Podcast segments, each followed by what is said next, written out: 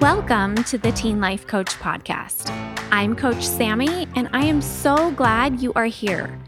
The teen years can be fun and exciting, but also filled with self doubt, insecurities, and lots of frustration.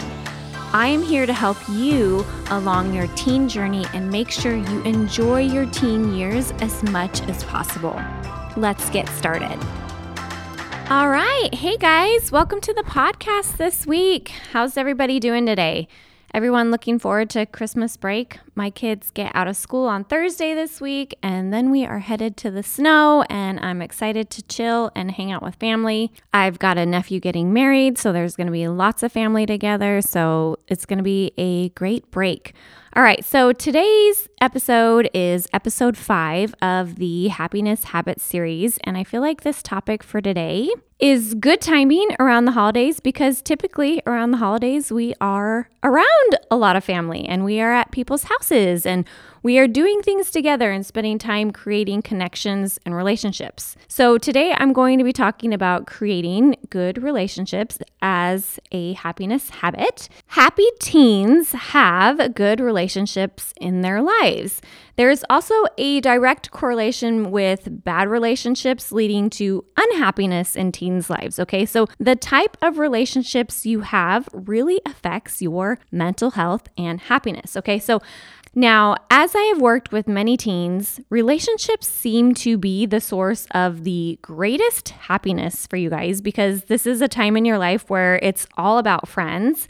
But it's also the source of the most intense frustration and anger and sadness that you guys experience. And even though relationships can be challenging sometimes and make us, you know, want to pull our hair out, there's still so much good that they can do for us, even though relationships are not perfect. Any relationship that you are in, whether it's a significant other and a romantic relationship or just a friendship, it's not going to be perfect. There is no perfect relationship. For today's purposes, I'm not advocating staying in an abusive or toxic relationship in this episode at all. Okay, so if there is a relationship like that in your life, what I am saying today doesn't really apply to that kind of situation. If there's a relationship you need to get out of, get out of it. Don't stay in it, okay?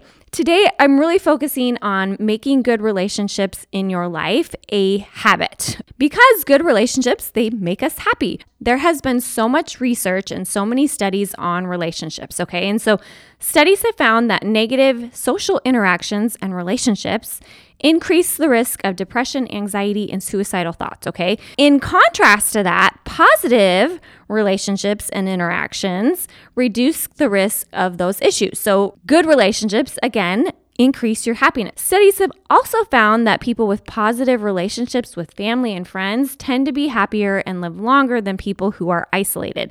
And I know I talk a ton about isolation and how it's not good for our mental health, but again, so much research supports that being isolated is not a good thing for our happiness, okay?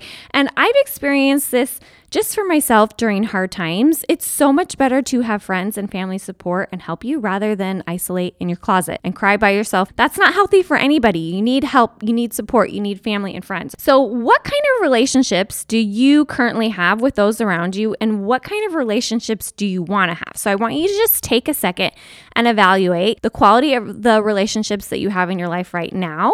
And is it what you want. Do you want to have better relationships with the people around you? Okay. And be honest with yourself about your social skills and the quality of relationships that you have with those around you. When it comes to relationships, I really believe that what you practice in relationships is going to become a habit. Even if you are like not consciously practicing it, but you're still doing it repeatedly anyways, it's still going to become a habit because your brain is getting programmed to be good at something that you do over and over again. For example, if you practice soccer dribbling every day, you are going to get pretty good at dribbling this soccer ball and doing soccer drills. This is a battle I have with my daughter every day. I'm like, just go out there for 30 every day and you are going to improve so much, a little bit by little bit. If you practice being a jerk to a sibling, every day, you are going to get really good at that. Your brain is going to get programmed to treat somebody a certain way. Our brains will continue to do what we program them to do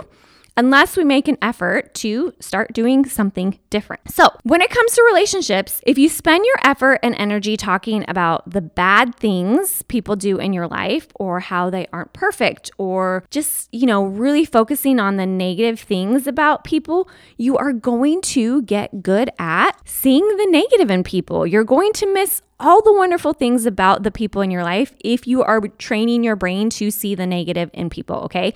If you spend time teasing others about how they are different or not how you think they should be in some way, you're going to get good at noticing how people don't measure up or how they keep making mistakes all the time. You're going to miss the good that they do and the fun or the happiness that they provide in your life. It is really, really easy to look at the people in your life and find all the negative things about them. That's easy to do because our brains are really good at finding the negative. And so if you let your brain practice that, your brain continues to get better at it. If you practice always being annoyed with someone or mad at them, then that's what you're going to excel at always being annoyed with that person instead of forgiving them and moving on. One of the key attributes of having good relationships is being willing to forgive easily and offer grace. It's really hard to be in a relationship with another person that expects perfection of you. And I always just like to ask myself when I make a mistake or I'm not perfect, like, how would I want to be treated by one of my friends in this situation? And that's typically how I try to respond to a friend or how I try to treat them, okay? However, you practice treating or thinking about people is going to determine the quality of relationships that you have. So, you guys, how can you have better relationships with those around you? What do you need to do or let go of or move past so that you can love better and maybe make it easier for people to love you in return. Happy people form good relationships with others.